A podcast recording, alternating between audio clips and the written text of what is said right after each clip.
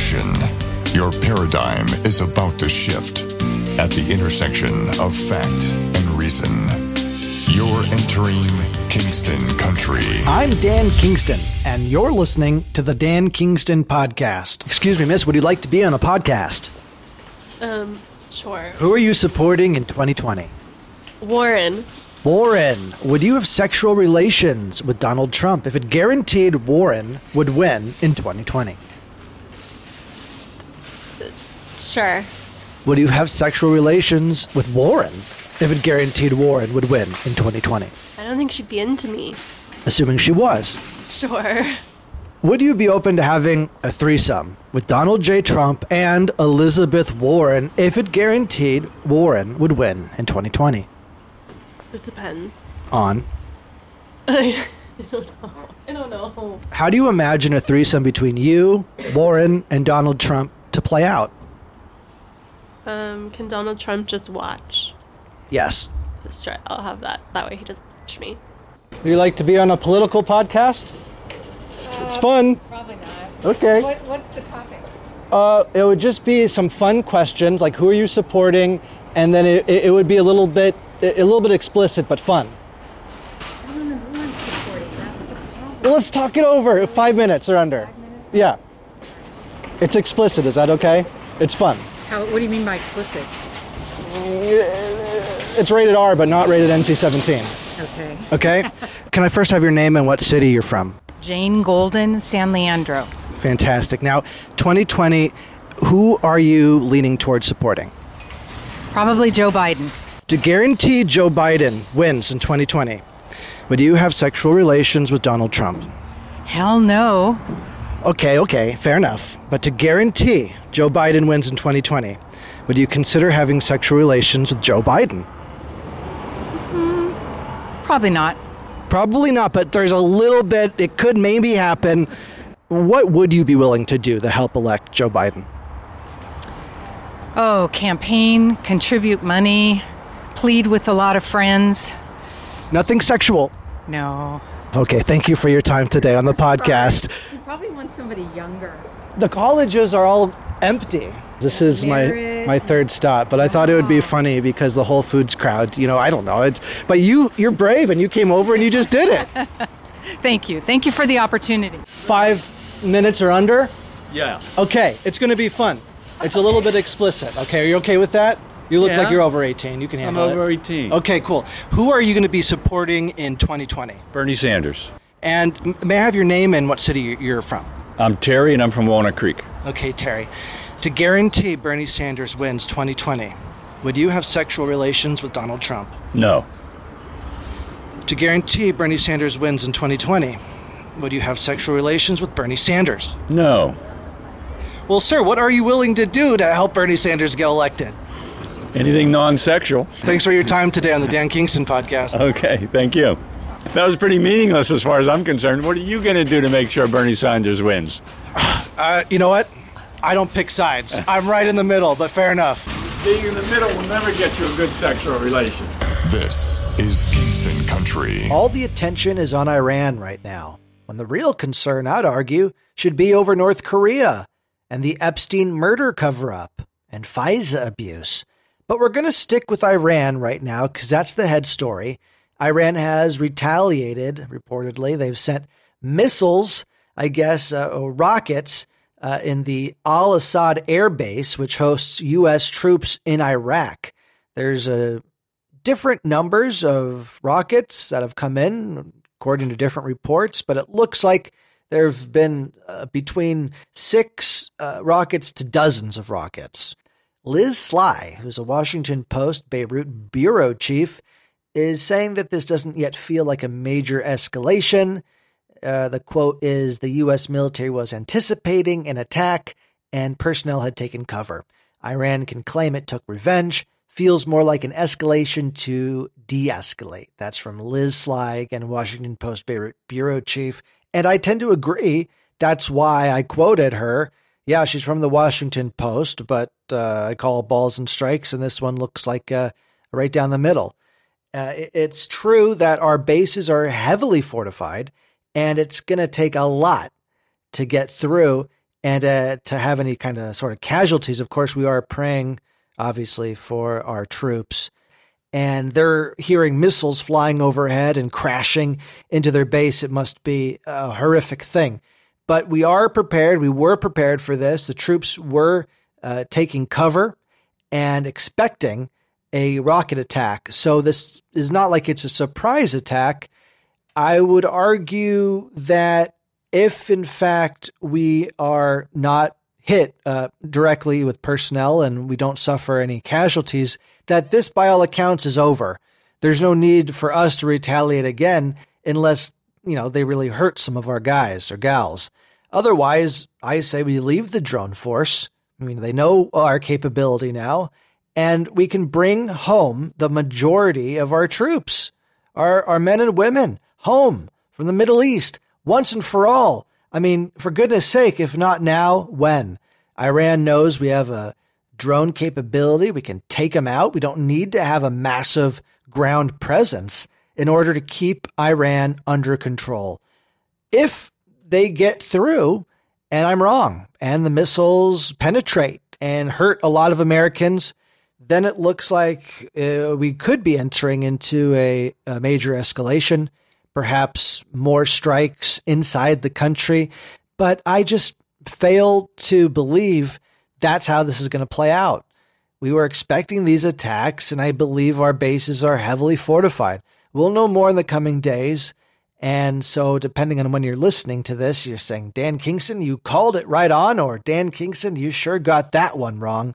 We'll see. We have to wait and find out we'll we'll talk more about Iran, but I want to segue into the Epstein murder cover up. To me, this is a bigger story, even bigger than Iran, because this is home. This is the enemy from within, the elites and the, the pedophilia ring of the the uh, celebrities and the Wall Street bankers and insurance executives, the elite elites these people in Washington and in the halls of power and the corporate halls of power, they live by a different standard. You know, the trust fund assholes, these not millionaires. I'm not even talking about billionaires. When you're talking about in an elite club, maybe 500 of these types in the entire world. And there's a lot of wannabes. We got to you got to worry about the wannabes because they're also Satanists. But, you know, really what I'm talking about are these 500 or so extremely rich assholes that are sucking the blood of children in order to stay young or to get high. By the way, I've tried the young blood transfusions and I have to say I prefer taking the blood directly from the child's wound as opposed to the blood transfusion. Less risk that way, less risk of infection. And if you're not in California, then you can still get a straw. That's even preferable to sucking it directly from the wound. You just put a straw in there, you suck up the blood. And uh, okay, uh, obviously, I, I don't do that, and I would never do that. I mean, never say never. Look, uh, it's disgusting. And people are not wrapping their heads around it because it's not getting the coverage. For whatever reason, it's not. But that changed. 60 Minutes did a report. Uh, did you catch it? It was on Sunday.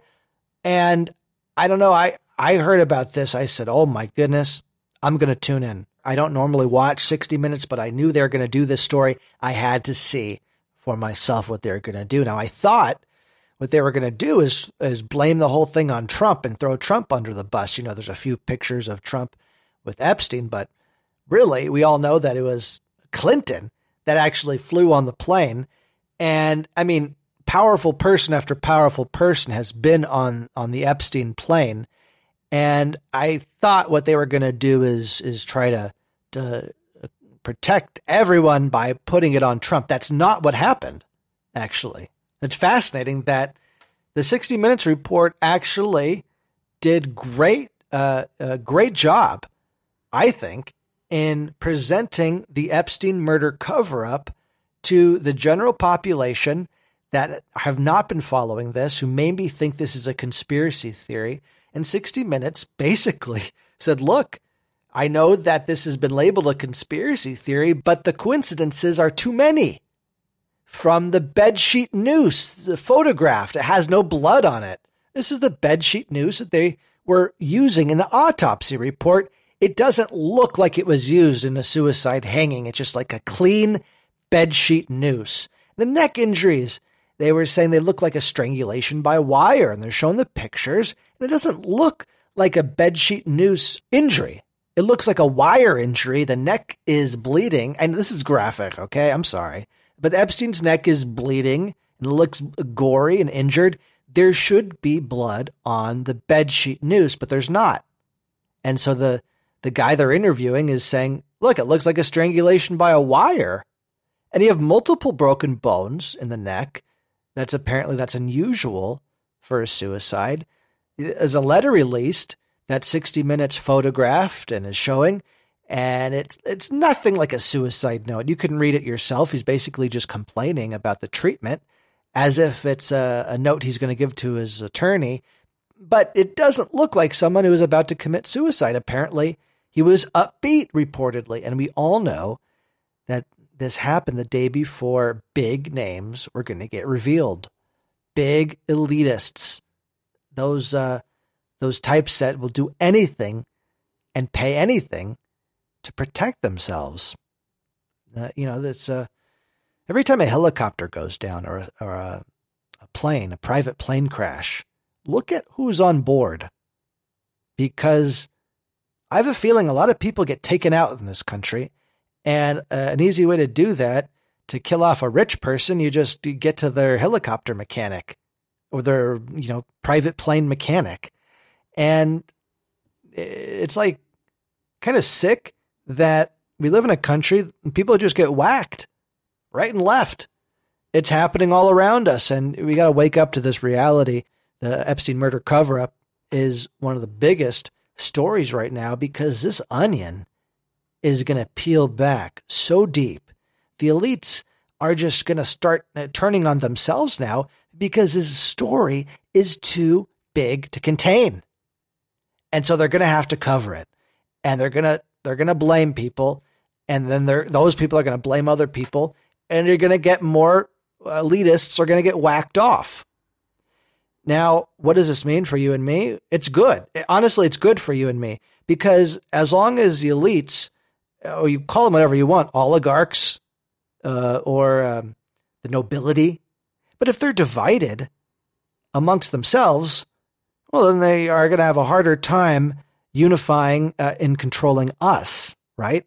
So it's important for us now to put aside our petty domestic differences on the right and the left and to realize that this is a larger struggle between the populists, the people that believe in America and liberty, and then the globalists, the, the elitists, the super rich all they care about is the bottom line and their pocketbook and the uh, the young blood that they can suck from the, from the directly from the wound of the child. That's another thing they really care about, right? I mean, only if 10% of the elites are sucking the wound, the blood from the wounds of children, that's 10% too many, wouldn't you say? I mean, 10% of 500 is still 50. 50 assholes sucking the young blood of kids. Anyway, it's probably much more than that. You know that. Look, uh, uh, Maxwell, is that her name? She's been traveling between safe houses in the Midwest, not Europe, not Israel. This is according to a source quoted in Fox News. This was left out of the 60 Minutes report, but I think it's important because uh, Ghislaine Maxwell was his madam, and she's not currently under questioning or wanted by officials. But the victims talk a lot about her, and she has to have information to implicate people that were involved. I want to hear from her, and I do predict she's going to come forward, but I think she's going to come forward and play the helpless victim. It, uh, I guess it's reported that she's being protected by former U.S. Navy SEALs. So it's anyone's guess if she really is, in fact, in the U.S. Midwest and not Europe, not Israel. A lot of people think that she's being protected by Mossad or perhaps by the CIA. The truth is that these government agencies, they are really willing to let you help them. They're not so willing to let themselves help you. So I wouldn't be surprised if she was working with Mossad or the CIA, and Epstein was as well, but that they're simply not really going to protect her. I mean, it's oh, sorry, you're out on your own. You're out on your own. And that's typically how the U.S. agencies or the, the government agencies work. And, uh, you know, the James Bond movie, it's like if you're caught, then you, don't know about it. We don't know anything about it, right? So she's um, paying for this stuff all out of pocket, I guess. Uh, but, you know, what do you think? Do you think she's going to come forward? I think she has to. She's gotten all these death threats, and that's not right to get death threats. But what what what is right is for her to come forward and speak on what she knows and to not do so as a helpless victim but to own up to whatever responsibility she's played in this horrible pedophilia trafficking ring if that's in fact the uh, a part that she did play in that. Now this is all alleged. I mean maybe she could be a victim. I don't want to get sued by Ghislaine Maxwell uh, so i got to put that in there Look, um, my attorney says that the truth is the best protection from getting sued. and I think there's a, a lot of truth to the fact that Ghislaine Maxwell has a lot to speak for. Uh, okay, I want to go back to Iran and what's happening in Iran. A lot of people are really worried that we're going to enter into a major conflict aka Iraq 2.0, over there with Iran. When the dust settles with this latest Iranian skirmish, I think we have to all remember the sickness from within, besides Epstein, is the military industrial complex and our out of control and corrupt deep state that's essentially owned and operated by the military industrial complex. Make no mistake about that. Trump gets it but the neocons don't. And maybe the neocons do, but they're on the payroll of the military industrial complex, so they're not going to fight it. Same with the Democrats. In fact, of course, that's what impeachment really is all about, isn't it?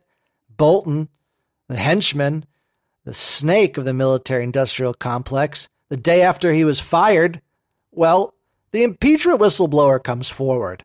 Hmm, wonder about that one. It, it, you know, and now Bolton's agreeing to come before the Senate if he's subpoenaed. Look, this guy is just waiting for the moment to bite. He's coming out with the tell all book. He's a neocon.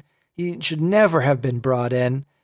You know what they say? You keep your enemies closer than your friends, right? So that's what Trump had in mind. Although it looks like in this case, it might backfire. I uh, am worried that Bolton is going to come out here and uh, and shake things up in a way that we don't want. Besides Bolton, I mean, the impeachment's gone gone great. Pelosi, I think, obviously she overplayed her cards there, and I mean, it couldn't go much better how it's gone so far. So you got to be concerned that when things go so well for you, then things can take a turn. It'd be wise, in my opinion, for for this just to get done. Let McConnell end it with a vote. I don't see why Trump wants witnesses to come forward. I mean, with the good, you're also going to get the bad. And it's a big gamble to play. I mean, even if there's a majority percent chance that it goes in his favor, you're also running the risk that something happens, that somebody says something out of line or just flat out lies. Or maybe Trump really did something that allows the neocons to turn on him. You know they hate him. You know they're just waiting for a moment to turn on him and betray him if they can get away with it and still win re-election. So it's a concern. It's a concern. Now, Iran is not a concern, not to me. I don't think they're a real significant threat. They're going to back off. But I wouldn't expect the same from North Korea. North Korea is another breed of crazy altogether, and you can bet North Korea is recalculating Trump's willingness to use military force, and this is good. You see, North Korea is sitting there and saying, "Oh shit, the Trump is unpredictable. I thought we had Trump uh, all predicted, And now he's just sending missiles off into the Baghdad airport. What's he got in store for us? Well, I like that. I like North Koreans worrying about that because let's face it, to beat a bully, you have to stand up for yourself. My heart went out when I saw that the uh, Iranian funeral procession for Soleimani, millions or at least hundreds of thousands of Iranians that were likely forced to go into the streets and pretend to cry, pretend to mourn. Many of them, at least, surely were. There's a stampede. Dozens were killed, hundreds injured. And again, a lot of these Iranians are forced out uh, of the streets if they're not uh, into the streets, if they're stay in their homes. You know, people take note of that. They get reported and what have you. It's uh, not a free society, remember. And like North Korea, you have to show complete alliance to the government over there. Basically, the Iranian people have been held hostage for close to 40 years now. Four zero. Close to 40 years. And of course, at that point, you're going to have some Stockholm syndrome, aren't you? So even if there are Iranians, I mean, I'm sure there's some of them that are mourning for real, right? Uh, you know, you can't really blame them. They're Stockholm syndrome prisoners of their own government. They have no rights, no real rights. At least women don't. And if you're anything but very strictly Muslim, you're going to have a problem over there. Yeah, it's not Saudi Arabia, but it is not a free society. So I I I pray for the victims of the stampede because our beef isn't with the Iranian people who many of whom actually admire American culture. Mm, you know, there's lots of Persians that live in this country and uh, have family in Iran. So I guess what I'm trying to say is that our problem is with the government of Iran and the military leaders of Iran. And that's why I don't have a problem taking them out with drone strikes. Because, you know, there's a lot of talk about assassination. Oh, this was assassination. Oh, how horrible uh, to assassinate. We should never assassinate. Well, I would say if it prevents a ground war, why not? You got this deal among the military officials, you know, the high ups that says, oh, yeah, no, we won't assassinate you if you don't assassinate me. We'll just let our ground forces battle it out, you know, the everyday commoner. We'll let them die for us. We're not going to take any risk ourselves. That's what it sounds like to me. It sounds very nobility like, you know, the oligarchy, uh, something like that, saying, oh, you know, no, just let the poor people fight. Oh, screw that. If you can take out a military commander and that helps prevent a major ground war, well, I think that it's a good trade off. I mean, I'm fine with that. Sorry, you know, if you're an elitist Pentagon official over there, you know. Yeah, and by the way, the there are you know weird traditions over there in the Pentagon. They do some weird stuff. Look, the the men and women who are fighting in our military are are amazing, and they're, they're just they're, you know they're doing everything right. But we do got a lot of people at the very top who are sitting up there really comfy. And yeah, they're they're elitist types, they're establishment types, officials in the Pentagon. Yeah, there's not much difference between them and the elitists in Wall Street, the elitists in Hollywood. There's really not. There's really not. At the end of the day, it's us versus them in terms of the, the everyday people and the bloodsuckers. Kingston Country. You've been listening to the Dan Kingston Podcast.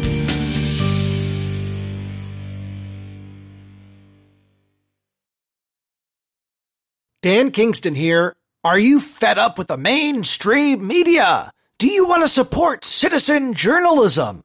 The Dan Kingston podcast is dedicated to asking questions and exploring topics the mainstream media won't touch. If you enjoy this content, would you help me give you even more for less than $1 a month? Yeah, less than $1 a month. You can help me do just that. And it's as easy as using Apple Pay or any credit card. And by the way, I'll be thanking sponsor names, your name, at the beginning of each podcast episode. So would you consider signing up for less than $1 a month? Find the link to become a sponsor in the description of this podcast episode or visit anchor.fm slash Dan Kingston. Thank you in advance for supporting citizen journalism and helping me provide you with even more content. I really appreciate it.